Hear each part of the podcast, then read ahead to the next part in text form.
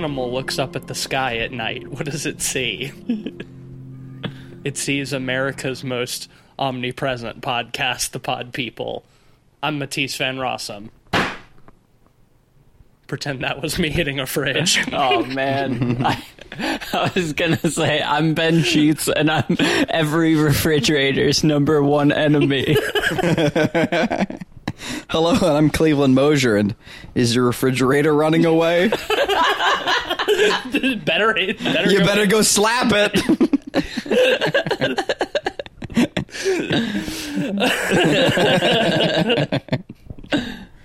a frosty start to tonight's episode. We keep it chill around here. I'm laughing so hard, my mountainsides are aching. Oh no! Fuck off. That's not the tone we need to start this. Sorry, is that too much black comedy for you?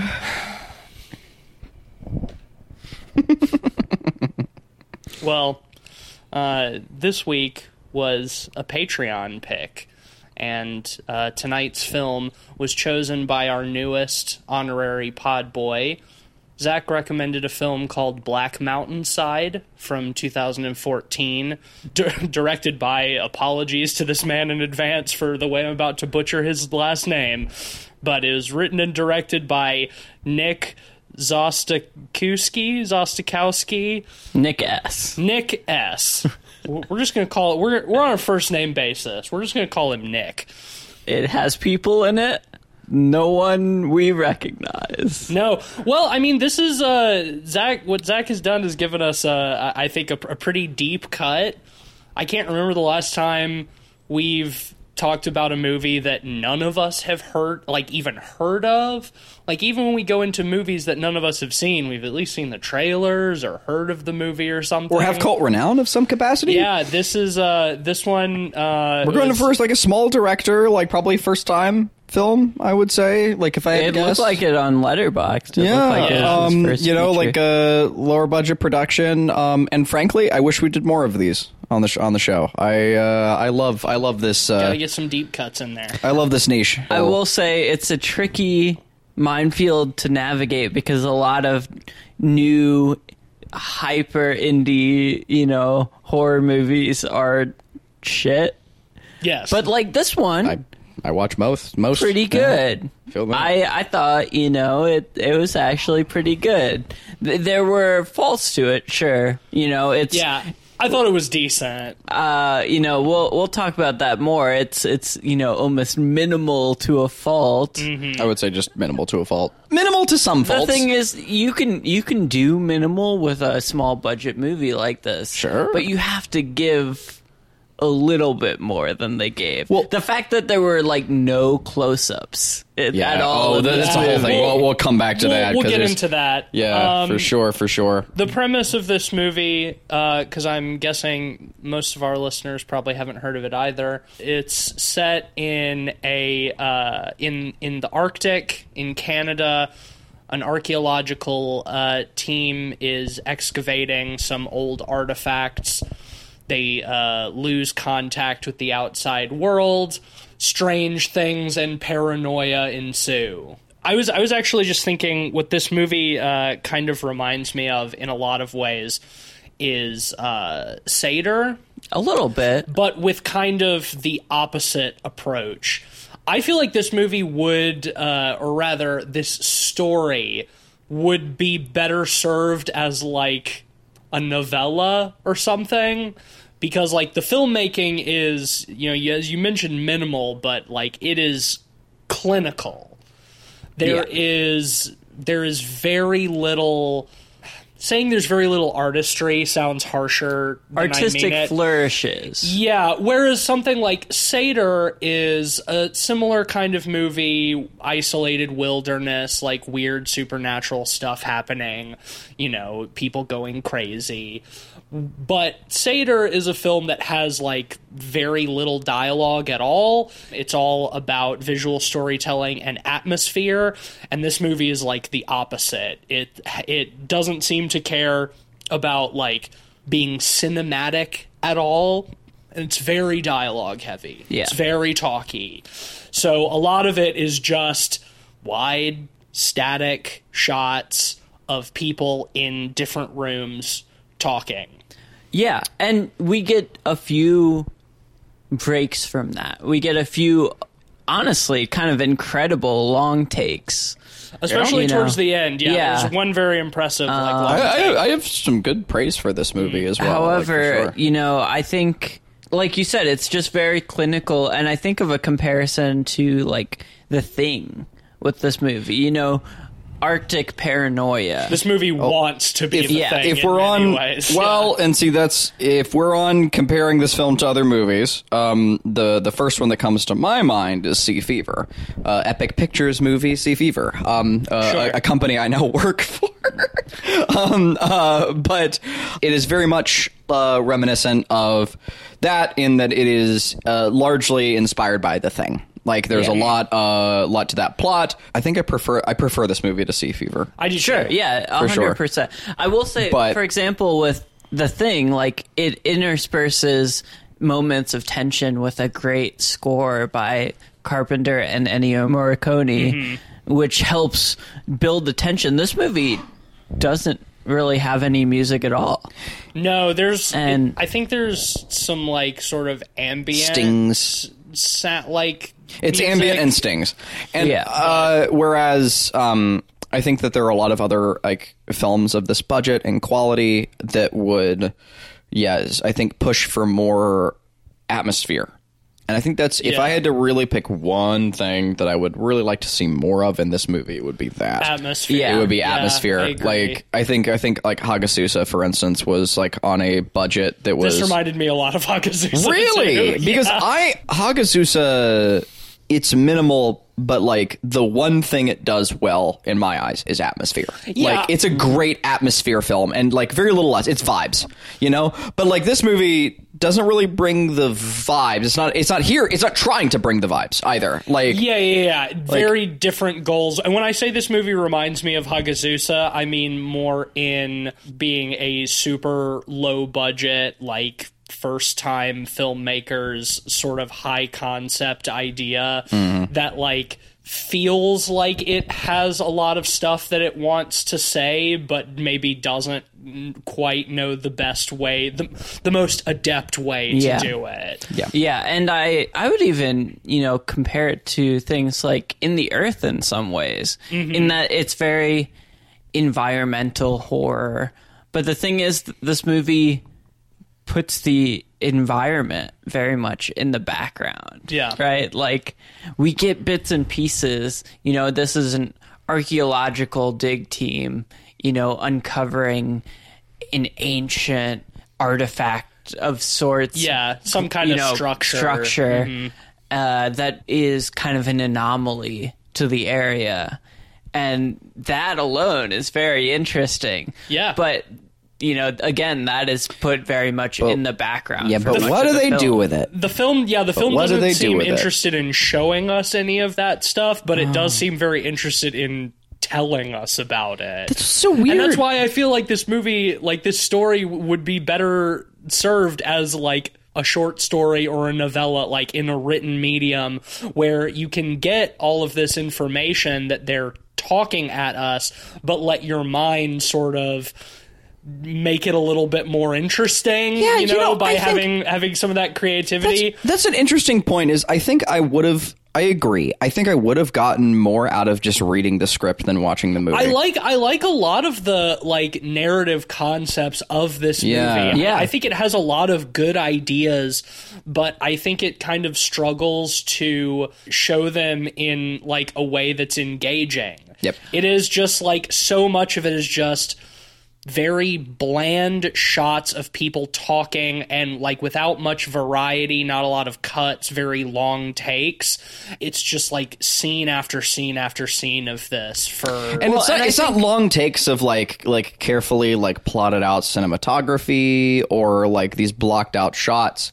It's usually like long takes of like the helicopter at the beginning, for instance. Like the helicopter, Yeah. we see the helicopter flying in, fly in, land, the people disembark, They walk, unload all the shit. unload of it, all the yeah. shit, walk off, you know, and then the helicopter gets up and we watch it fly away back out over the gotta mountains. get their now, worth. Clearly, it's because like shit. Exactly. They they they Yeah. they they dropped some serious cash on a helicopter. Like they want to show it. They want to get the most out of the shot. How cool is it? We got a helicopter, and they are very excited to show us that they got a helicopter. And I don't blame them. Like like you know like especially at that scale, like that is that is an impressive feat. Like from a filmmaking perspective, from a general audience perspective, But it's like so. while we're watching it, why do we care? I- Right, we've all seen- exactly. we've I- seen a helicopter, which is my general audience perspective. From yeah. an editor standpoint, they that's not the only time they do that. Like for example, there's multiple times in the movie where someone is called in on the radio and they hang up and then they run over to Yeah. wherever Well, it's, the action It's always is. um, and this is this is a, a, a fault.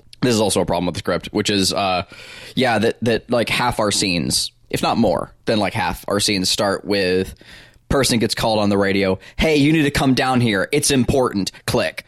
You know, or hey, you need to come here. There's no time. Click. Hey, you need to come down here. Uh, I'll just describe it to you when you get here. Click.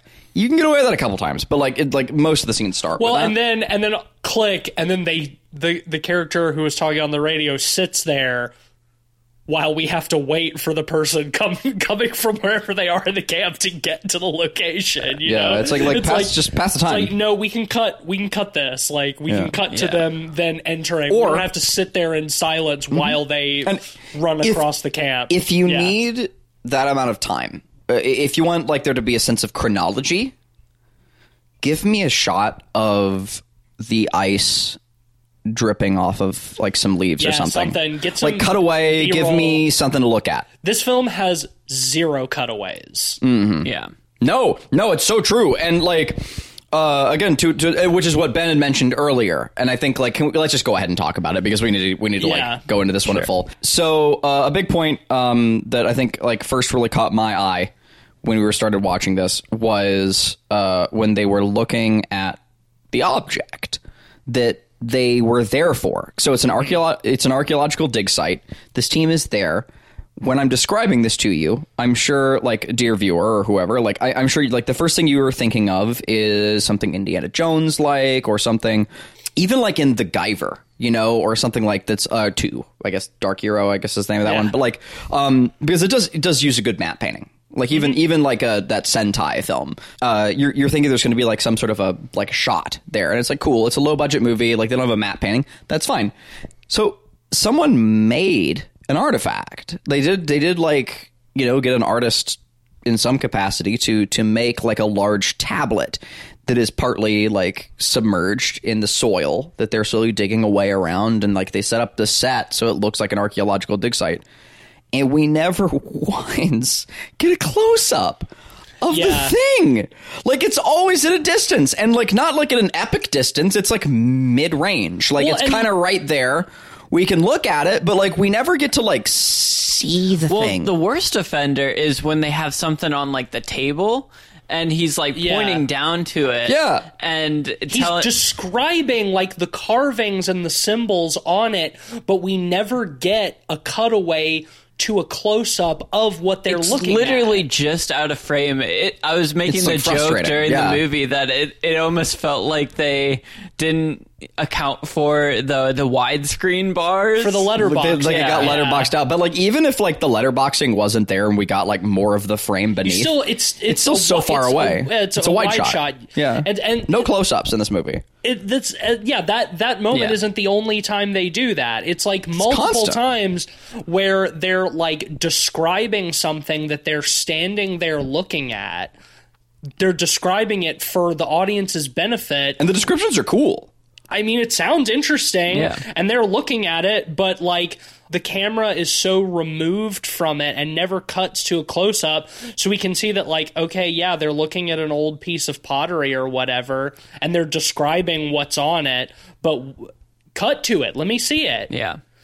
And you know, I think you can do clinical distant films like this. The thing is, a lot of times with films like this, the music does a lot of the heavy lifting of atmosphere. Sure. You know, I think of something like The Lodge, where a lot of the shots hmm. are very distant and like it's very detached almost. but the music really carries it and brings in that atmosphere and brings everything together. Yeah. I mean, The Lodge has like a good mix too, and like the. Sure, it's not as excessively distant as like having zero close ups. Well, yeah, and then I, the, the cool thing that the lodge does is that like the the little girl in the lodge has the the dollhouse version mm-hmm. of the house like in her bedroom. So like throughout the film, we get like lots of close ups from like inside the dollhouse, mm-hmm. and then it'll like cut to that set Yeah. in the movie. So it's like there is a sense of like drilling down on detail and like showing what needs to be seen, especially for a story that's revolving around like uncovering mysterious artifacts and stuff like that and like sort Yeah. of unprecedented discoveries. Like that kind of stuff you can show us. Mm-hmm. Like you don't have to show us the monster or whatever. You can keep that mysterious, but like if you got artifacts with like weird symbols and like paintings of like animal gods and stuff, like for the love of God, show it. Like what it what I'm I'm just so curious like what's the deal here? Like What's the deal with artifacts? did they not have like a, a, a like prop designer or something who could do that kind of stuff so they just had to find like some old looking pottery and like keep the camera away from it so we couldn't see that it doesn't have the things on it that they're describing like i that's Well, see, but what's weird is like then change your description a little bit. You know, like this movie did seem very like by the book. Like, okay, we're reading the lines as they are off the off of Yeah. the script. Mm-hmm. Like there there didn't seem to be a lot of improv or whatever. Largely because like the are all- actors didn't really like seem like that capable the of it. characters are all researchers and scientists so like it's very like it's all very dry But They're see, here's dry, and honestly, I started to get the characters confused a little bit. Yeah, like they're not all the time. particularly distinct. they're they're dry scientists and they all have beards and I I it was Yeah. yeah, it was a little difficult from time to time. Like you can tell like you can tell like the one kind of focal character because he has Kurt Du- uh, Kurt he Russell is hair. Kurt Russell from the thing. Like, well, he's got the sweater too. Like, they just like completely decked him as like, we're gonna make you look like Kurt Russell. Like that was the intent. And Except he doesn't have any of the like on-screen physicality or personality of Kurt Russell. Like he's he's the he's like the the shortest guy uh, in this group of guys. So he's like kind of diminutive and like he just you can you can you can change just by how you shoot, right? Yeah, like, totally. Like, like, you can you can fix that with cinematography. but it does it does feel like he's supposed to kind of be like the Kurt Russell analog and like his haircut is I found it distracting mm-hmm. because as as we've said like it just is the same haircut that Kurt Russell has in the thing and that was a haircut that was in style. was in style in the early 80s yeah. Whereas, like, Yeah. nobody has hair like that anymore, so it's just like this weird anachronism. But again, he doesn't have any of the the charisma of Kurt Russell, so he, I, he just reminded me of Michael McDonald. Like that's that's all I, I got. I what I was getting from him more than uh, more than Kurt Russell. But yeah, the, the the camera like very rarely even like shoots from the hip. It's largely like shoulder like shots, which um give it like a made for TV kind of feel. conversations aren't even in like your typical shot reverse shot like it's Yep. you you know what it what it feels like it feels like every scene all they got was a master shot Yep. and that and the whole the whole movie is all the master shots edited together It almost has a, a Well stage said. play kind of vibe. It to does. just It because does, you're yeah. always taking these single shots of everything happening in sort of a tableau in front of you almost. Totally. You know, and you don't get back and forths or cutaways or any anything to break that up. It's Yeah. just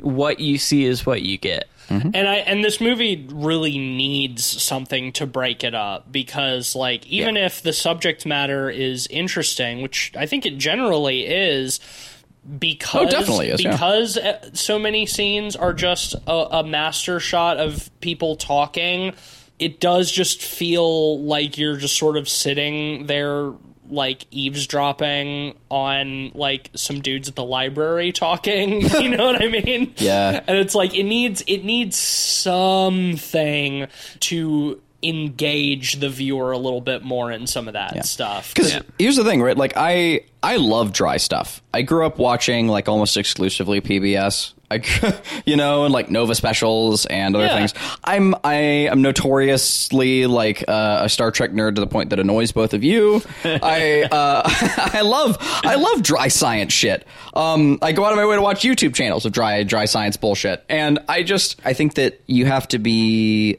very careful about how you approach that for you know like a general audience or Mm-hmm. whatever else like that. And I think this movie like I, I do kind of respect this film in that like it kind of feels like it doesn't care about general audiences to a degree where like Yeah. is a detriment in some circumstances and also in other circumstances I kind of respect Well, it. again, in the- like, in the exact like they don't care like they're not trying to do that they're just trying to tell their story and like the that's kind of exact cool. same way that films like Hagazusa and Sator don't care about general audiences. Yeah, but I think the difference is with both of those, especially Sator, for personal biases. Sure. Of course. Uh, Bias but away. I think I think they use the medium more. Yes. You know, I think Yes. like we just Yes, mentioned, this film probably would work better as a stage play or a novella, you know. Yeah. Just because the way it's shot caters it towards it doesn't utilize the medium mm-hmm. like almost at all. there's there's something to that utilitarian like aspect of it that I I, I would appreciate. I, and I do. I do appreciate to Yeah. some capacity, but like I would appreciate more if uh I think it had ramped up a little bit. Yeah, well, I mean, yeah. By nature, it's very slow.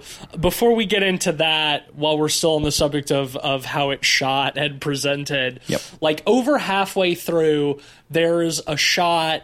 It's just like one of the characters, like in his bed, like just sit, sort of sitting up, smoking a cigarette, and like light is spilling in through the window, and kind of like highlighting his face and like the smoke is like catching the light Kind of noir. and it was like yeah and and it's the kind of thing that like in most movies I wouldn't give a second thought to but it was like in this movie like that shot happened I was like Kino, you know, it's like, whoa, this is the most cinematic shot that's been in this fucking movie so far, and it's just like it, it was just like, whoa, one really nice, simple but like nicely framed and lit shot with like some atmospheric perspective from the cigarette that he was smoking. Finally. it's like it's so basic, but i in this movie, like that, that stood out. It's like, ah, what the fuck, cinema.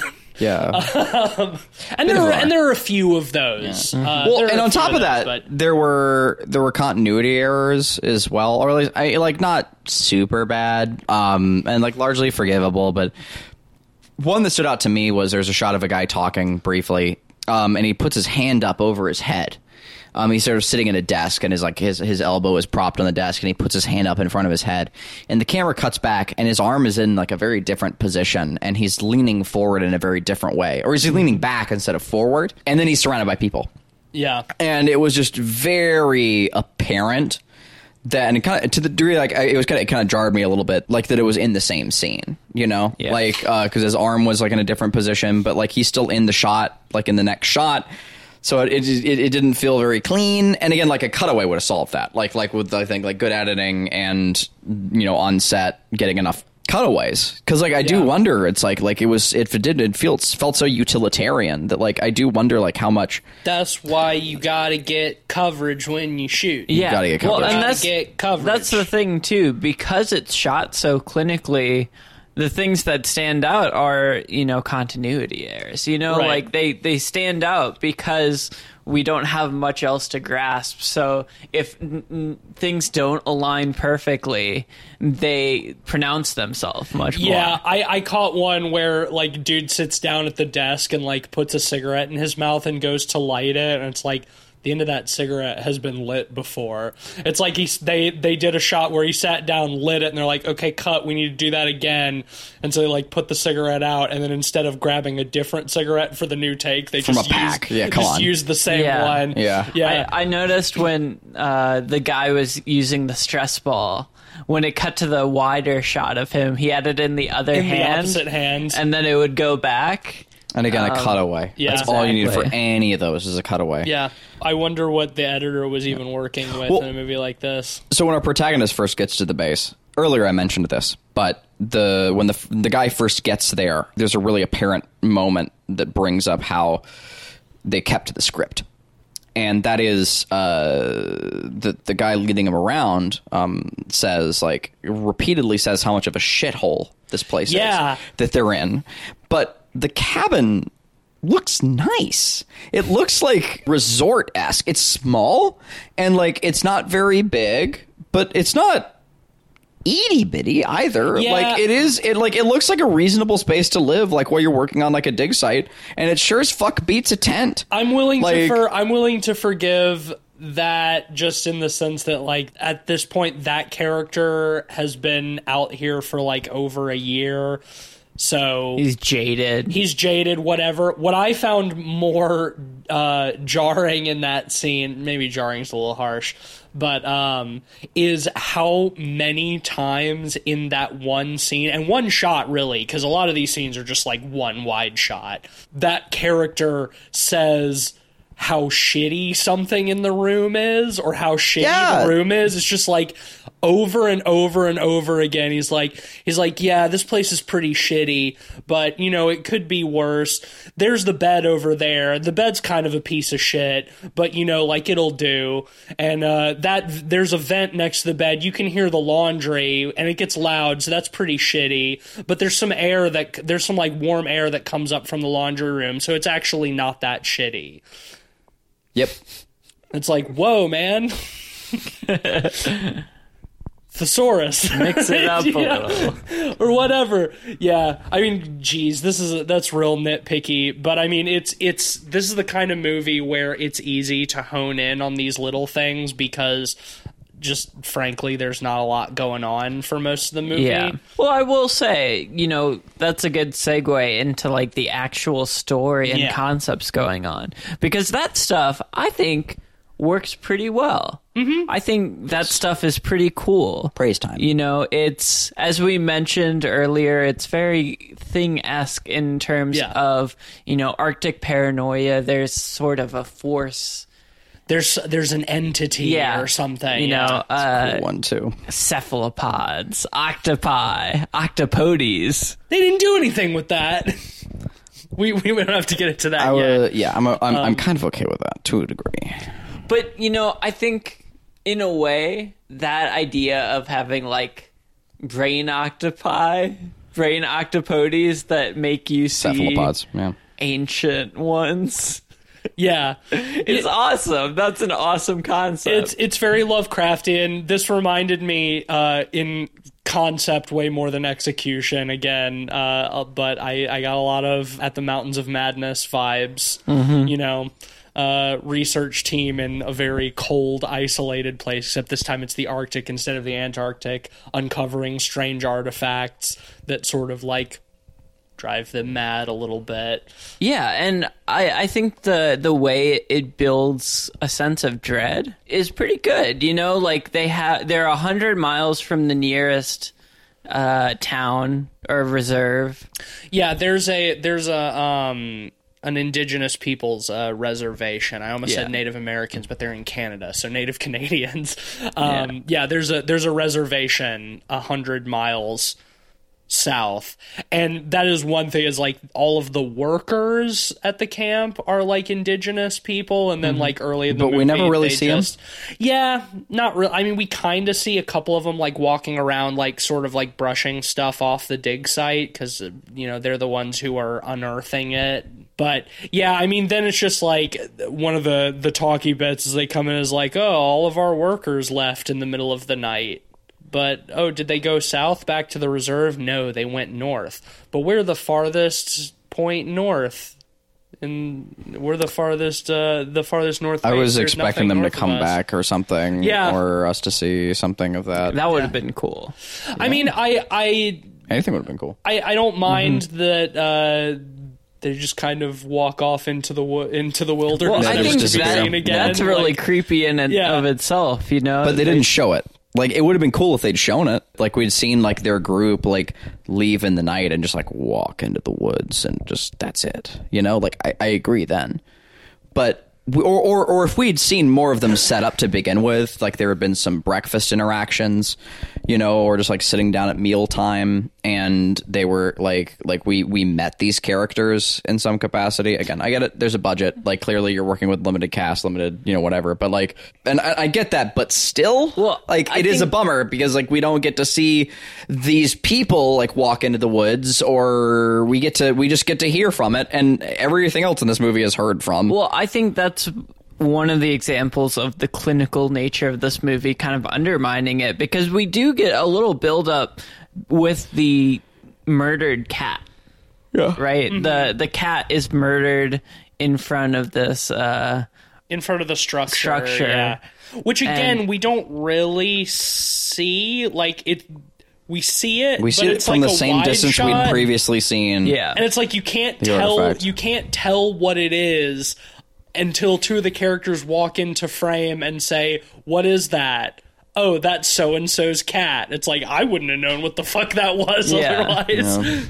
Again, like telling us instead of showing us. But anyway, uh, yeah you were saying. well no i i think that's exactly the point because that would have given you a chance to build these characters more that's just one example of them you know adding another plot point with these characters where you could dwell on that just a little bit to give us a little texture to these characters Yeah, we never see the reaction of the dude who owns that cat. They find the the dead cat, and then like one of the workers. Is We also like, never saw the cat beforehand.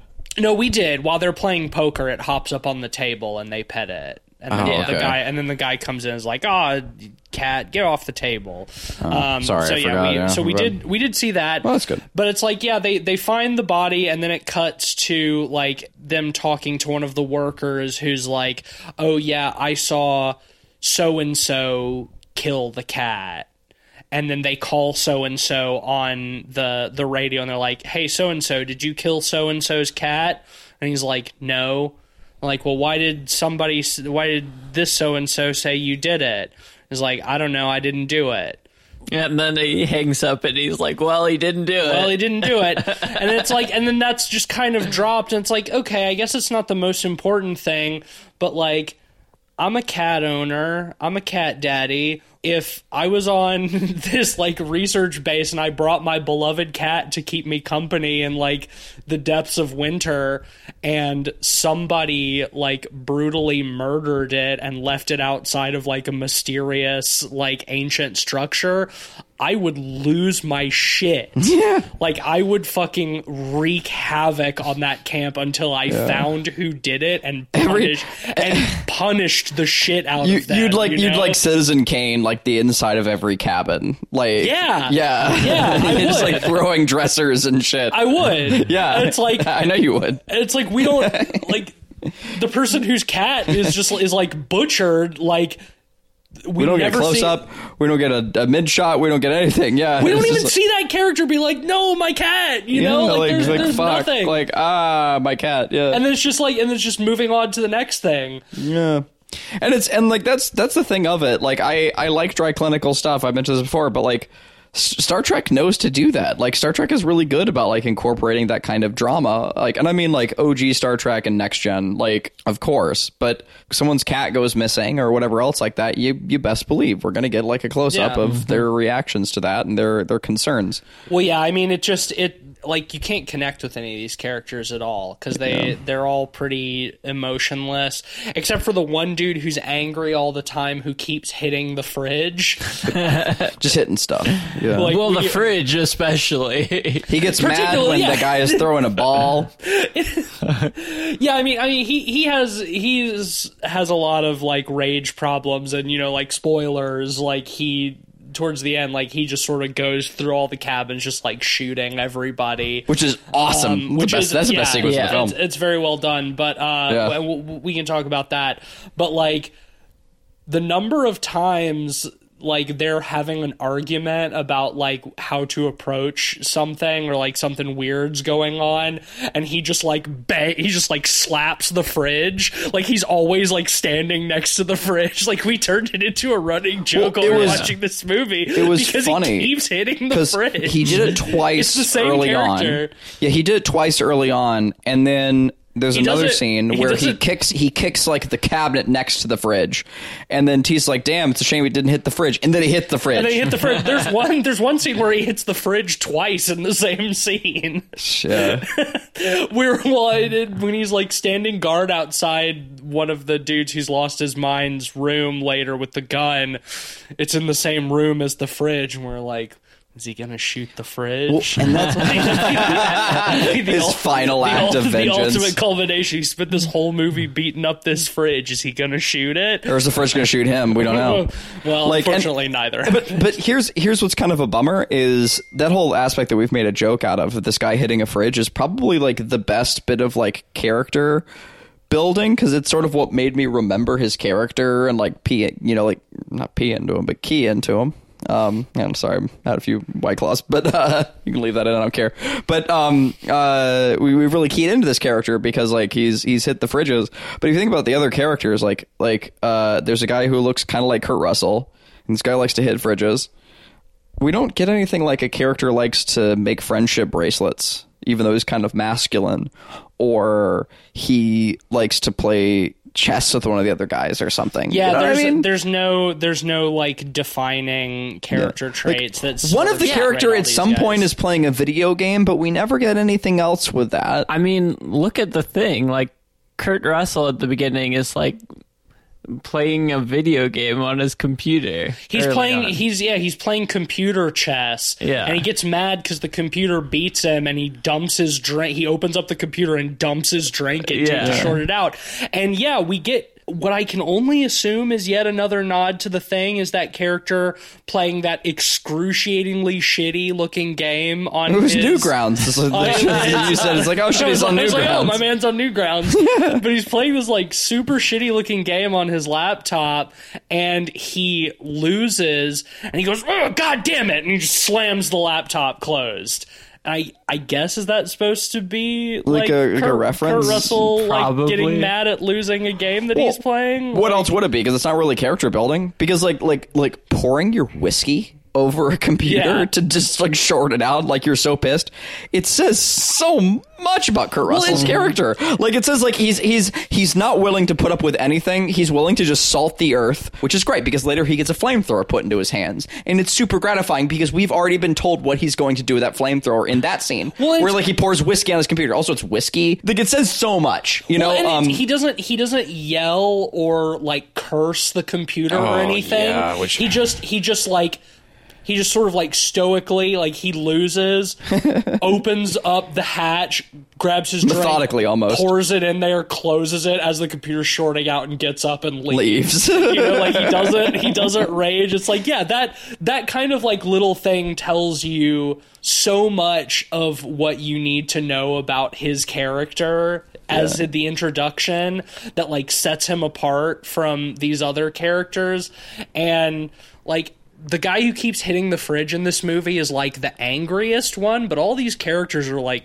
kind of just angry. Yeah, well, well, Like, the they're all- film. that's kind of like the Well, de- it's- when they're not being clinical, they're angry. Mm-hmm. That's like the that's like the depth. It's like they're either they're either talking sciency anthropology stuff or they're briefly shouting at one another. Well, there is a third phase too, because you Yeah. do have characters losing their minds. yes, yes, yes. That's true, and then going crazy. Which I will say, like the the acting of people losing their mind in this movie, Oh, we got a lot to cover on that front. I but before we do, pretty good. yeah, because I agree. I will definitely, I definitely want to get into that and hear your your take on that. Um, but uh, yeah, when it comes to like the anger in this movie, um, I see this a lot. Like when we're watching like bad movie nights, like the in the Dread XP Discord and like other stuff, which is where movies basically like the writer you can you can like actively see the writer saying to themselves this is where drama happens in a movie and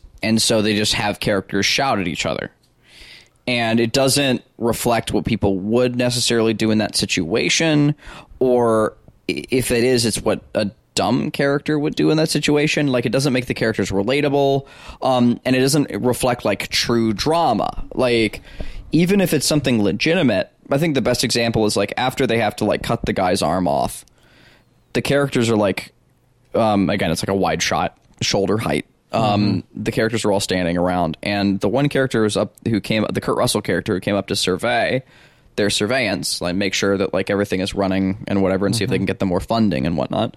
Um, is kind of gives them crap about like not having equipment for cauterizing a wound when it like to be amputated when they're not Yeah. so far from society where like they were they wouldn't have that equipment. They would send someone back to a real hospital long before like they need to have something cauterized. They're not in the Antarctic, right? Like they're just they're in the Arctic. They're They in have, like a, in they have a uh, Canada. helicopter. They have a helicopter that brings them like weekly supply drops. Like I mean, the radio goes down, or it doesn't really, but for some reason their transmissions aren't getting out. So like the the helicopter They've been cut off. They've been cut off, right?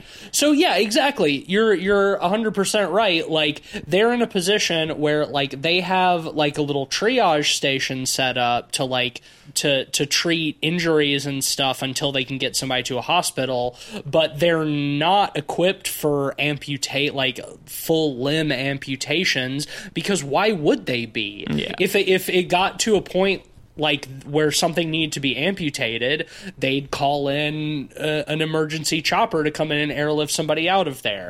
You know, so yeah, for for, uh, for Michael McDonald to be like, uh, no relation. for for Michael McDonald to be like, uh, uh, like you cauterized his arm with a shovel. You're ill. You're you're not prepared.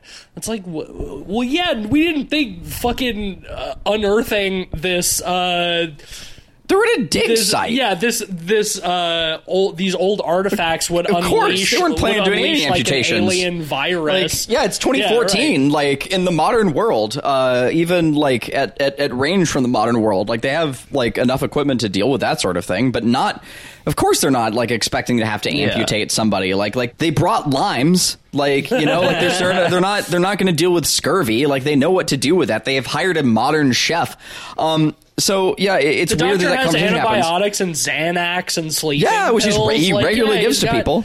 Yeah, they've got drugs. You know, like if somebody gets injured, they can they can triage it until they can get them to to uh, to a real hospital.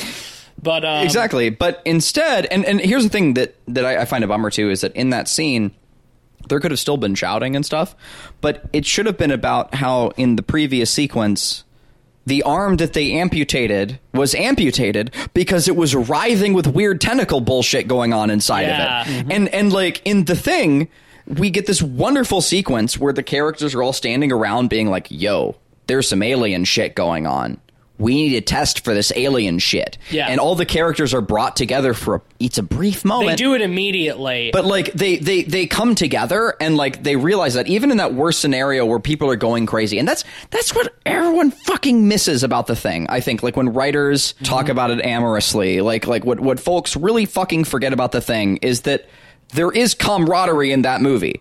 Because Yeah. there has to be. Yeah. because if if there isn't that camaraderie when it all falls apart it doesn't mean anything. And this movie starts there. And like it's they're always shouting at each other. They're always doing whatever. But it's like you have to have them together to like you have to have the sacredness of them coming together and working together for the profane to happen for the, that that to be separated and for it Yeah. to mean something. Um, Having one introductory shot of them playing cards is not enough.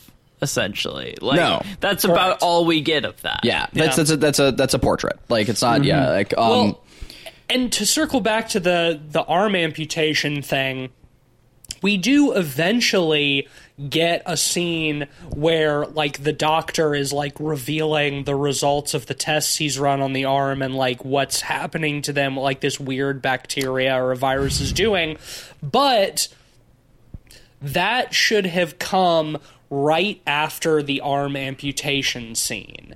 Instead, it takes place several scenes later. also days later like according to A the full- chronology a full week later, because throughout the movie Jesus. it shows it shows Yeah. like title cards of like the date, so like we can see time pat. The whole movie is over the course of like just over a month. But like that the the scene where they're discussing like the disease or whatever that's infecting them is a full week in the film's chronology after the arm is amputated. And it's like it feels like they're circling around back to that whereas like you said in that scene where they cut his arm off, like we can see there's like things moving under the skin, like it's like growing like it, This looks dope.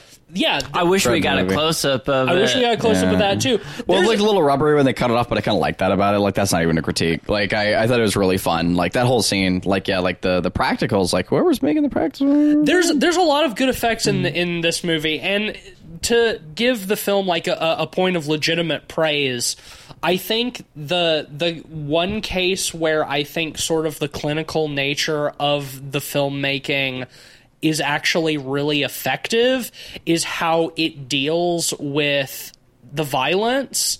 It doesn't forecast any of it. It takes Yeah, you by well said. It surprise. just it just happens. Yeah, like the the dude getting his arm cut off is is a moment like that, but also like a, a couple of scenes later where dude just walks into the other guy's cabin and he's like mid sentence talking to him and he looks over and it's just like a smash cut and the guy is sitting there at the table with a knife and he sawed off his own hand and there's like no music sting or anything it's just like he looks over the camera cuts to it, it's like ah what the fuck like it's There's so no setup. it- there's no foreshadowing of it there's no like sort of like creepy atmospheric buildup. it's just like ah jesus and Well, it does it. It does that regular. Like like even the first uh, like event quote that happens in the movie when the guy like barfs like black fluid. Like Mm-hmm. He just does it. It like, just happens, It just yeah. happens, and then it's over, and no one really like looks at it or thinks about it or puts and then. Like like we like cut the, to a week later Yeah. immediately. Yeah, a week later, and like, um, uh, that that is that was really odd. Like, that's when I was first kind of keyed in a little bit because first off, it was like the first thing to happen in like a while Yeah. in the movie, if anything. Which I don't, I don't mind per se. Like, I, I, I actually really like how like the first half of this movie, like the clinicalness of it, like I think would have been kind of cool if like it had been like the characters had been made a little bit more likable and more yeah, a little something. Um, or or like the if the the writing I think had played up a little bit more towards the latter half. But anyway, with that sequence, this is another example of like this character like they're just having a conversation, then suddenly this guy just vomits black fluid onto the table, and um, it's. Is it blood? No, because the character like you think it's blood because like it's like it's like it's like a fluid. It's like dark fluid, and again, no close up. No close up. Yeah. So it's the kind of it looks like blood, but the characters don't treat it like he just threw up No, blood. because if, if like you you're you're in like an isolated area and someone in your small party is like starts vomiting blood, I would immediately get away from. It's like holy shit, is this like a hot zone? Like what the fuck is going on? Right? Like something is like like does this guy have Ebola? Does this guy have like some new virus? Which he does um or like what what is going on. But but like the characters instead say like what did you eat today and he says like the same thing y'all had you know and it's like well okay is is it coffee is he just like did he just vomit his coffee Which is why I we came to the conclusion that it's not blood that he vomited up. It's just some sort of like dark liquid. It'd have to be. because, Because, if like, was, just if it not how the character should have reacted If reacted it's to it, blood, then yeah. it's not how they would. have Well, the fact Yeah. that they immediately follow it with a, a date card for like a week later, and Yeah. we see uh, the doctor follow up with the guy, and he talks about how he still feels like shit and Yeah. hasn't slept. It kind of undercuts the uh the urgency of that scene. Yeah. Like that scene where he's vomiting blood feels very in the moment and Well, you I- know worrisome and Yeah. They immediately cut it and then they're like eh, it wasn't that big of a I, deal. I thought I thought that like when he first like stops and he vomits on the table, it's like oh shit, they're doing an alien chest burster scene. yeah. Yeah. That's the direction I thought they were going to go with it. And instead, like, it's just, okay, one week later, he's still kind of sick, and that's it. And it's like, okay.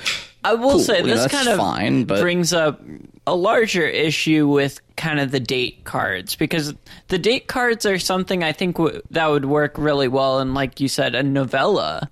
Mm-hmm. However, in this movie, I think a lot of times it feels like they undercut the urgency of things going on totally because things happen and suddenly we get a date card that jumps several days forward and it feels like oh i guess those things just fizzled out Well, and not only that, it also kind of introduces, I, I'm assuming inadvertently, uh, a continuity thing too, because like after the supply drop is three days late, when they start to realize something's wrong, they're like putting fuel into the generator. And one of them says, like, how, like, how long will our supplies last?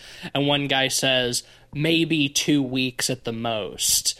And then the rest of the movie is over the course of a full month. yeah and You it's like know, like, And we never see them like scrounging for food or That's the doing thing. anything Like, like, people that, are dying off, so there's less mouths to feed. But at the same time, you don't have as Not much of a sense of of a rate. dread because, like, that's not an issue whatsoever that's thought about. or Well, I shown. don't, I don't think there's any reason for like such a a a focus on the passage of time in this movie anyway. I think it would be better served if we don't know how much time is passing. If we don't know like how long How long have we been on this rock? Right, exactly. Four months, two days. I mean, me even recollect. cutting night to day and back to night, like, we're getting that visually. we know that time is passing Yeah. obviously yeah, Yeah. but like the the dates don't add anything No, There's if anything, not- they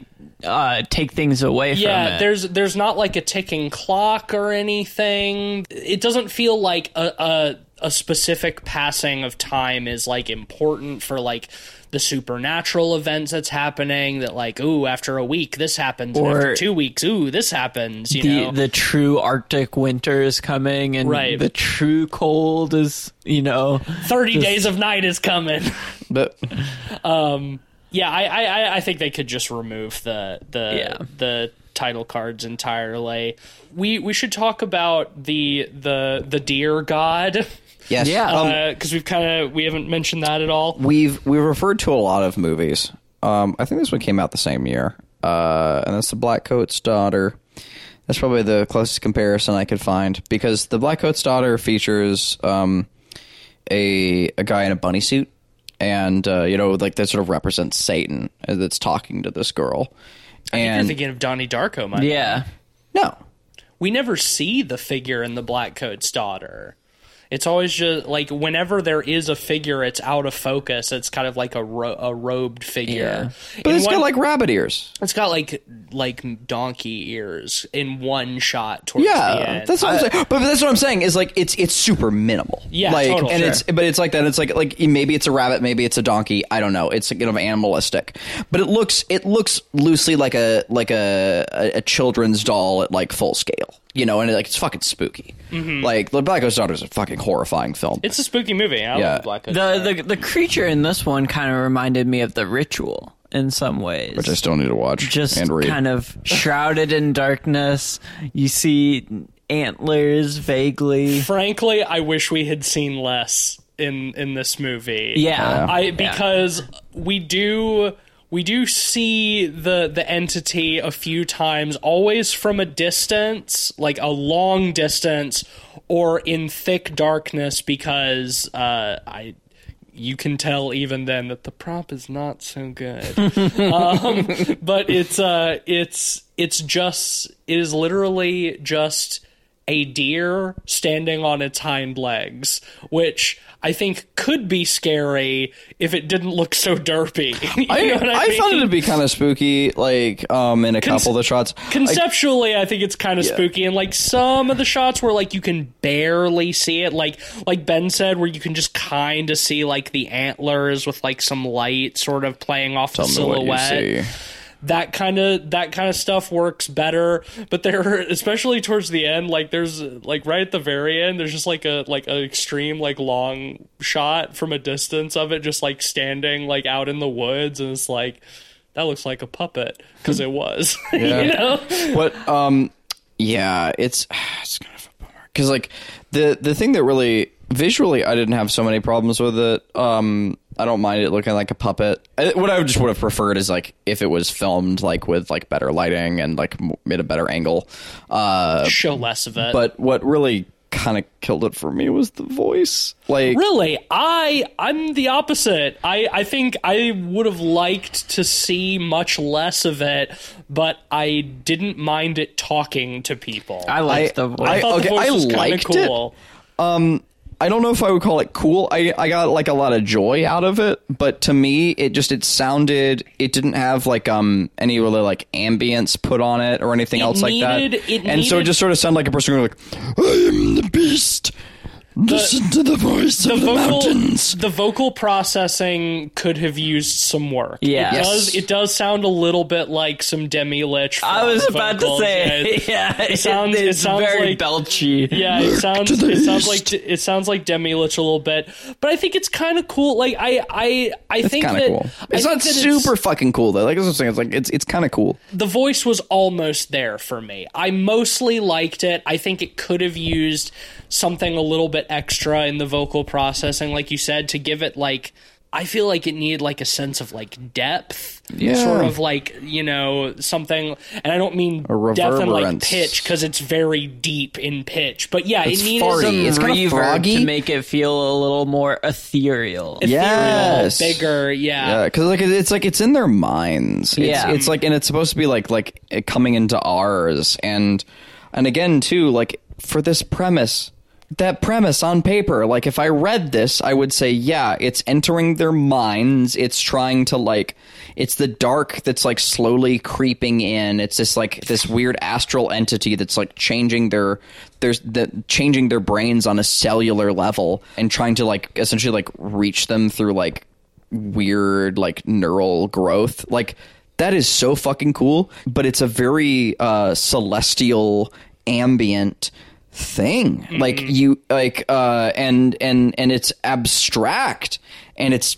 artistic and it's it it needs some cinematography like and it needs some like which is which is why it's fucking hokey that it's just a deer standing on its yeah hind legs. You know what I mean? um and again you can do that with a degree of flatness and like i appreciate the directness of it i'm not saying like dude like swirly shots of muddy water or whatever else like that like i like like hagazusa does like i just i just need like those shots of the deer to be like a little more shrouded give give the Mm-hmm. impression more intent give the impression of a deer don't just be a deer Yeah. you know what i mean like Yeah. i i think that that's well because they one of the things they talk about a lot that we don't see they talk about is like on these artifacts they're looking at there's all these kinds of like picts and stuff of like animal gods and like this sort of pervasive like deer god that like we're seeing a mm-hmm. lot.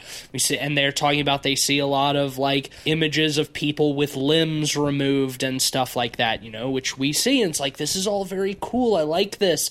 But again it's like especially with the actual entity or god or whatever hint at that. Give us a silhouette you know let us see the antlers a little bit. But don't don't just be a deer you know? Don't just be a deer standing up you know what i mean? It it feels like it sort of detracts from uh from like the the sort of like astral nature of it. Well because like uh michael mcdonald i refuse to call him kurt russell michael mcdonald uh at, at the end uh you know runs off to get help and he meets the the god or whatever in the woods and you know it has this monologue about like oh when an animal looks up into the night sky it only sees points of light. When a human does they see stars and galaxies and billions of planets. Like what do you think i see? Were you there when i created the stars? When i created time? And it's like this is cool. It is cool. This is cool, but then it'll cut to a wide shot of just a deer standing up on its hind legs and be like, "This is God." Yeah, and, and again, too, like like if I was reading this, my mind would be sent in so many directions. Filling, yeah, that that's again, that's my point. Yep. Like it's just That's like point. the this the uh, our, our buddy Nick here. I, I think he's got some really cool ideas, but it doesn't feel like he quite has the vision to uh, present them visually. And I think that it's like, yeah, if if this was like if this was like a hundred page novella or something, I would get a huge kick out of it. Yeah. Yeah. Because I think I think there's a lot of really cool ideas and concepts. It's just the execution is so sterile and just like kind of uninteresting that like it, clinical's the it, word. it like it removes it removes the sense of like wonder for me for a Yeah. lot of it where it's like if I had my imagination to fill in the gaps it's like whoa this shit is really fucking awesome Yeah. Mm-hmm. And I will say, like, even having the goofy deer, like, thinking about this being kind of just completely in their mind and being Right. only what they could, you know, convey visually is a cool concept. And, like, you yeah. could do fun stuff with that if you did close ups. You could Yeah. do, you know, shifting things within the deer itself, you know? But. Again, you get none, Yeah, none and, of it, that. and it's it's the thing about it is like it doesn't. None of what we're asking for requires more budget. Yeah. it just requires a little bit, a little bit more creativity and like the presentation. Yeah. you know. I will say, on the positive, I do want to talk a little bit about people going mad in this movie Mm-hmm. because I think that's one of the examples of a good bit of texture in this movie. It definitely does it better than um, Sea Fever, which I mentioned earlier. Yeah. Whereas like Sea Fever, like it has a guy like take off his shirt at one point and try and jump off a boat, and that's about it.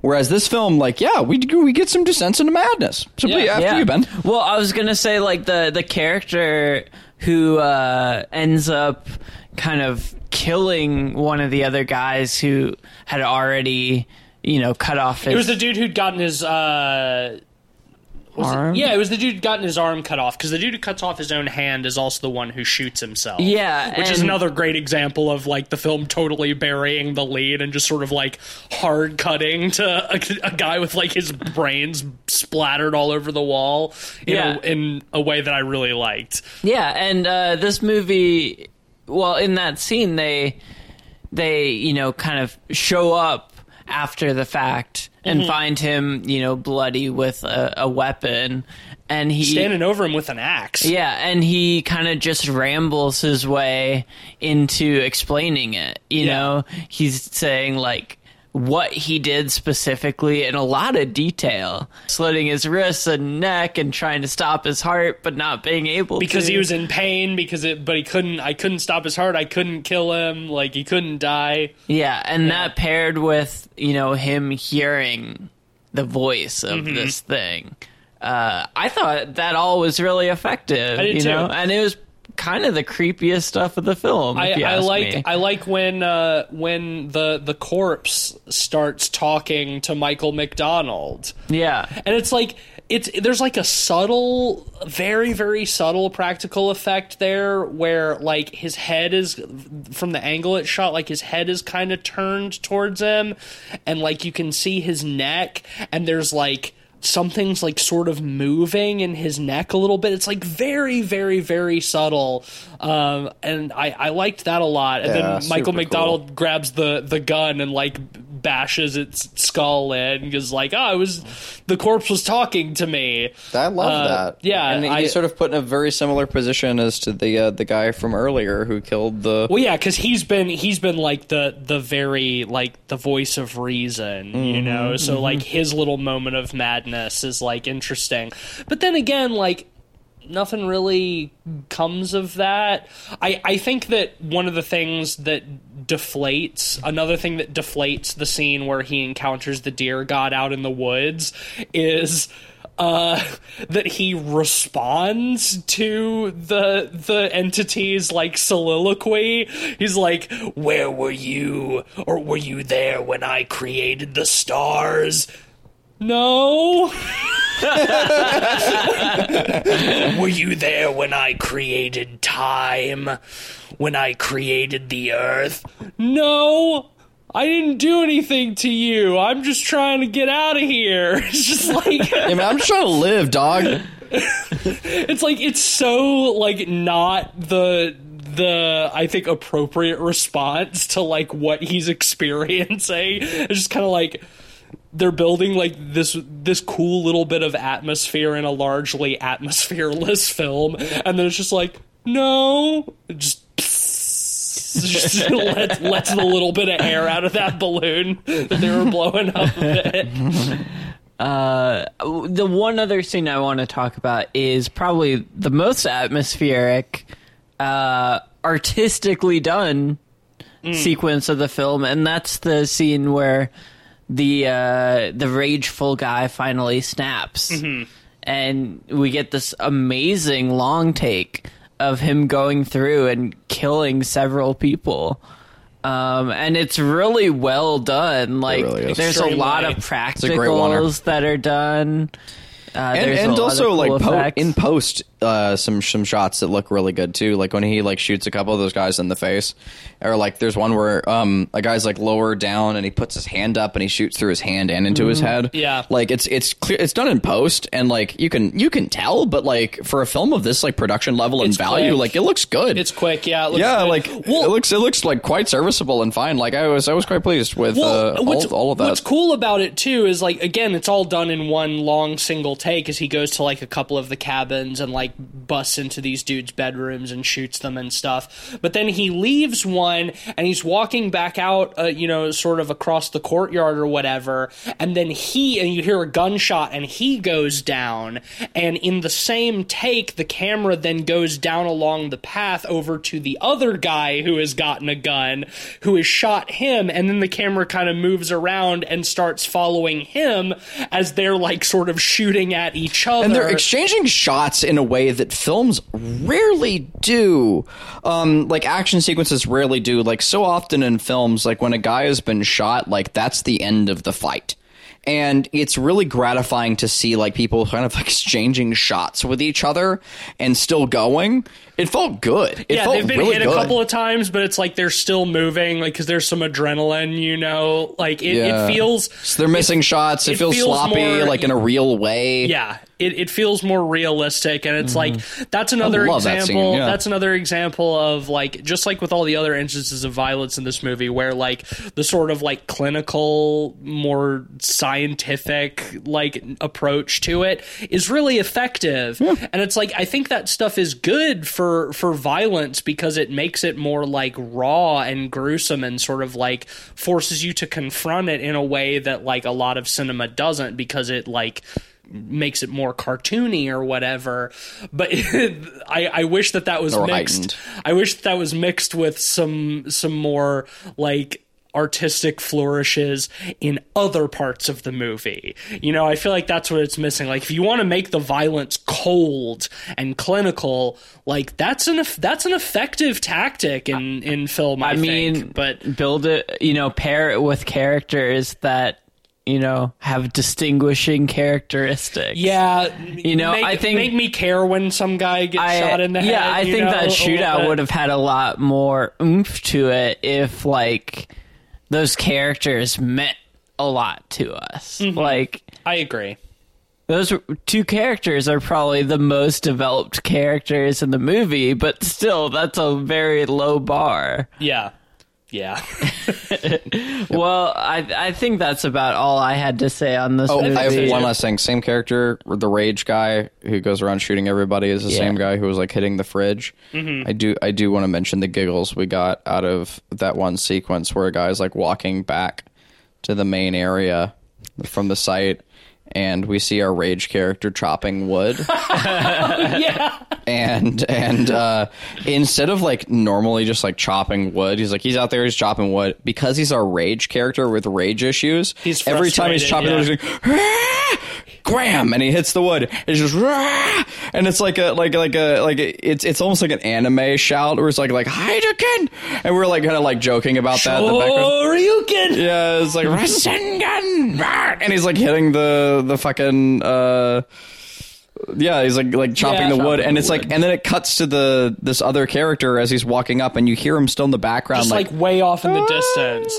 Swack. Like that's what's funny And about it. yeah, we we got to laugh at him. It's like him being so frustrated at like his ability, like his inability to act on any of the crazy shit that's happening, that all he can do is just scream and chop wood. It's like okay, that's fine in and of itself, but it is pretty funny to have like this long take of like following a different character, like walking from one location to another, and just like off in the distance, you just hear well, ah! Well, well, like the other character doesn't acknowledge it either. No. like it's just weird. Yeah, it's just kind of like an odd, one, like way. One thing I, I, I do want to compliment this movie on is um, from from a technical perspective. Uh, I think the the audio quality is very good. Yeah. you know, there's not a whole lot in terms of like sound design or music. No, it's just like lavalier of- mics all around. But a lot of this is shot on location. Mm-hmm. Like I I did see that they were like living in these cabins that they where they were shooting like for a, a period of time. Sure. And like they're you know they're out in the woods and it's the far north, so like it's cold and wind like wind Oh my is god, like dude, your the it- bane of my existence. yeah, like any audio guy's like worst nightmare when shooting outside is is the fucking wind.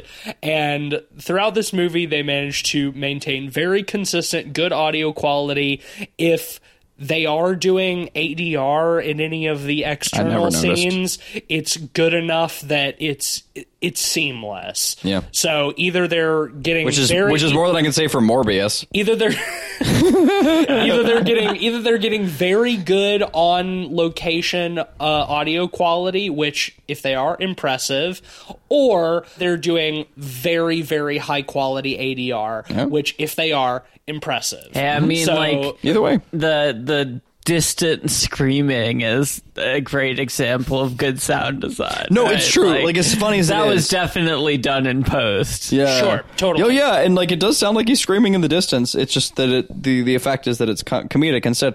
I um, Yeah. uh, yeah, I think I know exactly what I'm going to give this movie. How do y'all feel? well then go, Go for, for it, it. I'm gonna go for it then. Yeah, um, I'm gonna give this movie a. Uh, it's been a while since I've gone first. Uh, uh thank you. Uh, I think uh, an easy three, like three out of five. It is. Um, I'm gonna give it. I definitely like. There have been a lot of movies where I've been kind of disappointed with them, and I've given them a 2.5.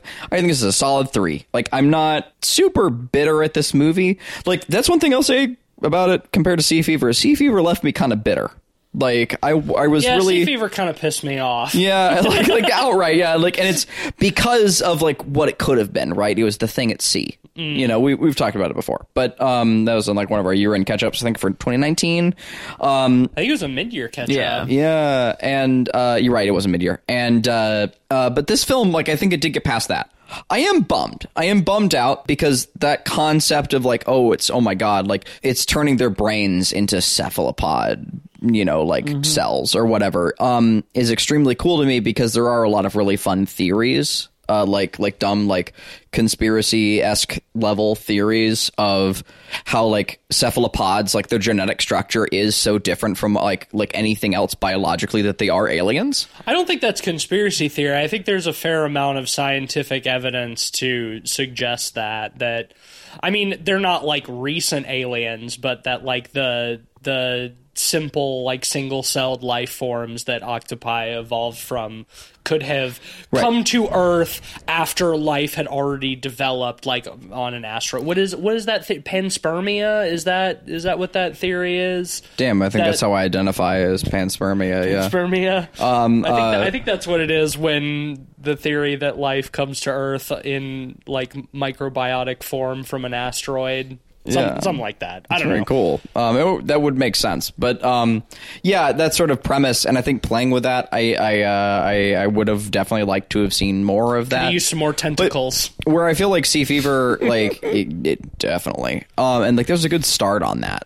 You know, like they do, you know, with the guy's arm, the like there's bubbling the writing arm on is something, but yeah, then there's n- nothing ever really comes of that. Yeah, and they kind of tell us about it. And but you know, even even if it had been like bad puppetry, I would have been there for that. I, I would have liked to have Yeah. seen a little bit more of like, you know, like something writhing under their skin that is them. You know, like that's the cool thing is like the parasite is like it's their bodies, you know, changing, and like that would have been cool to see more of because like yeah, that's why it's affecting their brains too. Like their brains are shifting as well, mm-hmm. Mm-hmm. and yeah, there's an extremely cool ideas there, but I don't feel like I, I feel like that that idea could still be done like in a movie. Like I don't feel like this movie is like there have been times in the past where I'm like, well, you had your chance and that's it. Like we're never going to see that again, you know. Like, but I, I don't feel that way about this movie. So like I I feel like yeah, solid three. Nothing too high, nothing too low, not too hard, not too soft. Boys to men, solid three.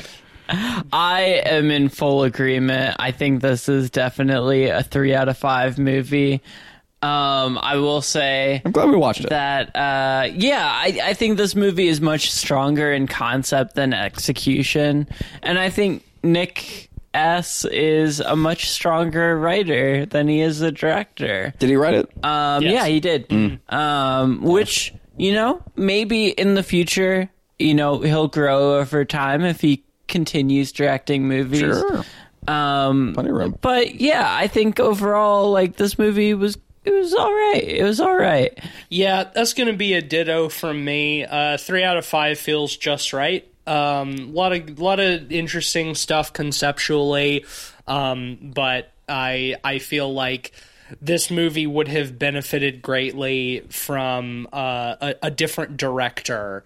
You know, um, somebody who maybe had a little bit stronger sense of the of the medium of film because I think you know like we've talked about the ideas the writing like there's definitely something there there's a lot of really cool interesting spooky concepts and a lot of like the exposition and dialogue is is not bad you know like there there's a lot of cool stuff there but there needs if it's going to be translated into a visual medium, there needs to be something like to engage the viewer more. Otherwise, you know, just publish a publish a short story, you know. Um so yeah, well I mean that's unanimous three out of five for Black Mountain Side. Definitely an interesting little movie. Did you? Did that I would not have seen otherwise. Did you mention that mountain and side are two words? No, I didn't. Okay, thank you for reminding me. That has been that has been driving me fucking crazy. It's like the nitpickiest of nitpicks. Mm-hmm. It's super nitpicky. I'm The glad. I'm glad we're mentioning this after we've already rated the movie. frankly, The nitpickiest of nitpicks, but, but it like, does need mentioning. from the moment this film was brought to my attention, the fact that mountainside is not one word drives me insane. like it is It's like mountainside is a word, right? Mountainside is totally a word, yes. Like a, a single word, mountainside, but it's black mountain side instead of black mountainside. I don't know. Beyond that, it's a good name though. I like the name a lot. Um, yeah, yeah. actually, yeah. it's ev- it's evocative. Um, Though I will say, I thought it was kind of weird that I, I said it as a joke because I liked visually how the shot looked of like the the forest with the cabins and the words "Black Mountainside" and red, like as a shot, like it looked good. The problem is, is that like. The, the translation is kind of off because like it is black mountainside But and you went red. with red text I, I, I, again again like visually it looks blood, good blood on the snow. it's blood yeah. on the snow etc i get it but like um i would have probably done like. Don't done be like so literal, Clive. I know, I know. Don't be so fucking literal. What? Yeah. um, what even is symbolism? Well, uh, next week is uh, my pick, as Yes. I, I learned only just before we started this episode. But that's okay because I came up with something to choose. I'm excited. uh, from our list of sequels. Uh, we're going to be talking about Cube Two, Hypercube. We're hyping. Get hype for Hypercube. which I've never seen. Same. Um, I meant, you know, of course, many times have seen the original Cube Also and, same. and Yeah. have a lot of appreciation for it. You can listen to our episode on that. But next week we'll be discussing Cube Two. It's a Hypercube. fun one. I've seen it, uh, and I I will say it is a movie with, Sweet. uh, there with things in it? going on. Things yeah. are in it? As, Oh, as long as it has stuff for us to talk about, that's all I care It about. definitely does. Hell yeah! Well, then I'm excited. Awesome. Do we have uh, predictions from men last Oh week? yes, Oh, we do. yes. I almost forgot. Thank you for that. All right, so let's see. First off, for Rotten Tomatoes, I predicted 92. TC predicted 88, and Cleve, you predicted 82. Oh, I think Cleve's got this. one. Currently, think? this movie is sitting at 73 on Yeah. Rotten Tomatoes. Nice. Um, in terms of Well, collective, not nice. I kind of wish. You know. in terms of collective rating, um, I predicted four and a half. TC predicted four point seven, and Cleve you predicted five. So I think I won that. Yeah, just by lowballing. Yep. Yep. Um, and then box office, Yeah. I predicted 14 million. TC predicted 30 million. And Cleve, you predicted 40 million. Oh no, wrong. I definitely didn't um, get that one. opening weekend was 3.3 million. wow. Wow. Okay. That's So- that is actually a little bit surprising. I won that as well just by lowballing once All again. right. So, uh, Men underperformed across the board uh, from what we were Bit of a expecting. shame. more ways than one. Yeah. But also, Womp nice your episode on that one because man, kind of checks out. I'm not surprised, but yeah. Well, I mean, I think know, it underperformed for us as well. Yep. I, I still liked Yes. it. Anyway, no need to relitigate that. We just talked about it last week. Sponsor time. this episode of Pod People is brought to you by the letter W. Whoa, whoa, whoa, whoa, whoa, whoa, whoa, whoa, whoa, whoa, whoa, whoa, whoa, whoa, what's that sound? It's the letter W. Fucking Sesame Street Yeah, out here. getting that Sesame Street, All right. keeping it Sesame discreet on the street. Oh, street. damn. Okay. Bars. All right. Spit, King. My fancy feet are so fleet. I'm keeping it discreet on the Sesame Street, With the letter W. beating my meat to the letter oh, W. oh, no. Just, just like former President George W. Bush. Oh my god. Oh my god. It all it all comes together. Nothing's coming together. Uh, but Except this, for epi- us. this episode is coming to an end. Yes it is. So well segued. if you like the show, leave us a five star rating on Apple Podcasts or wherever you get your podcasts. I like the show. You can. Well, have you left us a five star rating on Apple Yeah. Podcasts? Yeah. I don't believe you. You don't have an Apple device. I used to. Yeah, but you don't need more, motherfucker. Um, Well, I learned. I learned. you can uh, you can become a supporter of the show at patreon.com slash Can, podpeoplepod. can you rate us on can you rate us on like uh the other things that we're on like Stitcher I think and they actually I- added and Spotify? Spotify. I think uh, on Spotify you can reviews now. Hey, Yeah. yeah, I- give us one there then. Honestly, I don't know. I use Apple Wherever Podcasts you for all my are, see if you can, because we're all over the place. We're not just on. We're not just on Apple. We're well, you know, you're listening. we're you know where we are. You you you know where you're listening to us. Review us on Yelp. yeah, there you go. can- Yeah, give us a give us a Yelp review. My fries were cold when they were served to me on this podcast. the burger was stinky. just like this show. Uh, but if you want to give the Stinky Show money, you can you can do it at patreon.com slash podpeoplepod. Uh, shout outs to honorary pod boys Sam Simon and Zach Confer. Special shout out to Zach for uh, curating Yes. this episode Yeah. for us. Thank you, and Zach. giving us a uh, suggesting to us a film that I am fairly confident in saying that none of us would have ever found otherwise. No, we wouldn't have found it. And and frankly, too, like I I really liked the pick, and I, and I hopefully that doesn't sound patronizing because I mean that earnestly. Like I I uh, I said it while we were watching the movie, and that's I wish we watched more movies like this on the podcast. It's true. He did say that. I did, can and confirm. like I, uh, I think um, where it's like they're they're lower budget, they didn't get like the same kind of circulation um, or renown, and I hope to pick more like that in nice, the future. nice to get a deep cut every now and then. Yeah, we and it's a lot well, to talk about. deep, once- deep cut. I think yeah. what, what's interesting is like I've come across a lot of those movies in the past year or so, but that has been post year of the squeakquel where we've been sort of Mm-hmm. picking our you know sequels the whole year is our, our little gimmick deal Yeah. and so like i think after like in like 2023 is also going to bring a lot of like hopefully you know a lot more of those so like keep picking them zach like Yeah. i uh no I, I appreciate it and i hope hopefully you know like our, our opinions may may differ or, or hopefully you don't mind our opinions that may differ. Yeah, it, Um, on that front, feel free to pick more movies like this in the future, like- provided we didn't scare you off with our mediocre Yeah. review. Well, I've got, I've got plenty of peers like who who who love horror movies I can't stand, and vice Yeah. versa. You know, like and I, Yeah. I, I respect that a lot. So I I think it was a great choice, I, and I mean that earnestly. So thank No, you. I definitely appreciated it. So uh, again, if you want to be like Zach and Sam, Mm-hmm. uh, you can do so at patreon.com slash podpeoplepod.